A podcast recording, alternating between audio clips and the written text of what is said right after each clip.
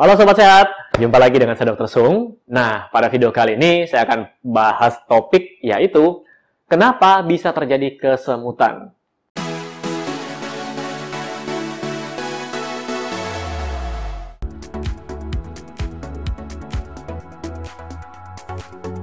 Oke, sobat sehat. Jadi siapa di sini yang pernah mengalami kesemutan? Jadi kesemutan itu adalah uh, di mana kondisi tubuh kita mengalami mati rasa, kemudian terasa panas, atau terasa seperti tertusuk-tusuk jarum, ya.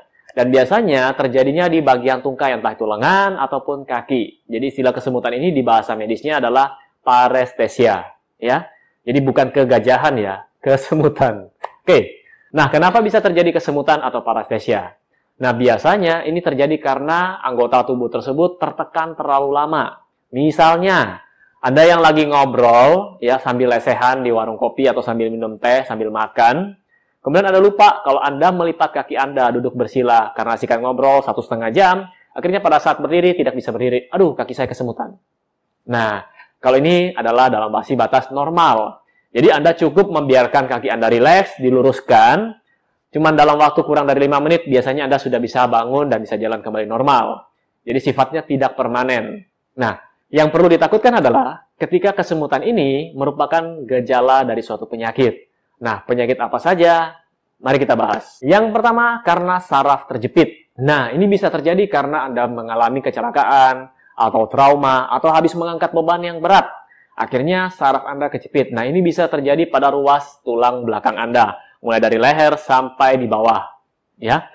Jadi hati-hati pada saat mengangkat barang atau saat posisi uh, tertentu ini juga bisa menyebabkan saraf Anda terjepit. Apalagi Anda yang mengalami kelebihan berat badan, segera diturunkan. Nah, siapa di sini yang pernah mengalami saraf terjepit atau bahasa kerennya HNT?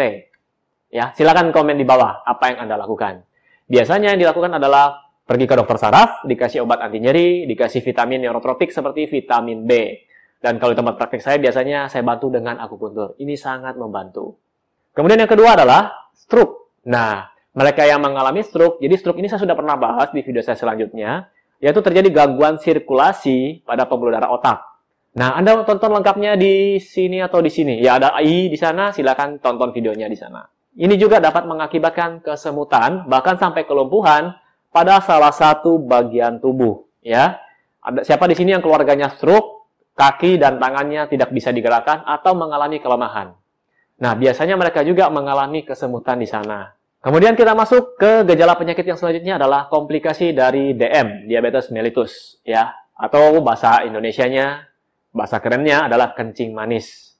Nah, kenapa bisa terjadi seperti itu? Karena kadar darah yang tinggi dalam pembuluh darah Anda, ini dapat yang pertama dapat merusak pembuluh darah Anda. Kemudian yang kedua, dapat merusak saraf, terutama saraf tepi atau kita sebut dengan saraf perifer yang terdapat pada tangan, kaki.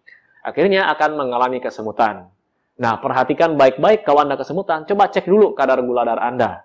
Mungkin Anda terkena diabetes, ya. Sekarang gampang, Anda tinggal beli alat ukur atau Anda tinggal ke apotik.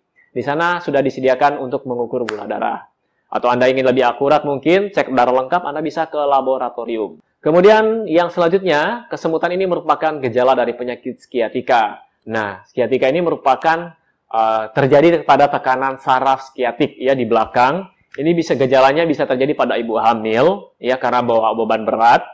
Nah, biasanya yang terjadi adalah kaki merasa kram, kemudian pegal pada punggung. Nah, buat Anda yang mengalami hal demikian, coba diperhatikan lagi atau Anda ke dokter ya supaya dapat ditangani dengan baik, terutama Anda yang sedang hamil.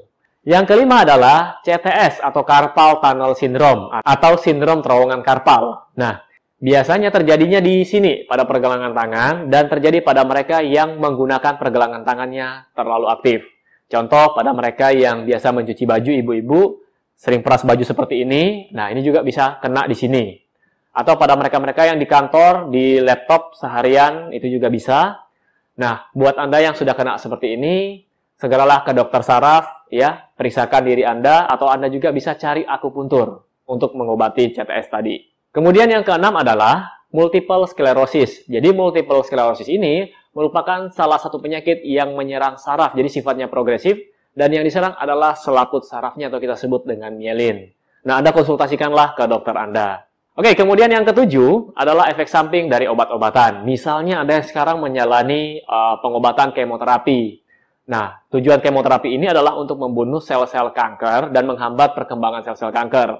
Seringnya itu juga akan menyebabkan kerusakan pada bagian-bagian saraf dan sel-sel sehat lainnya.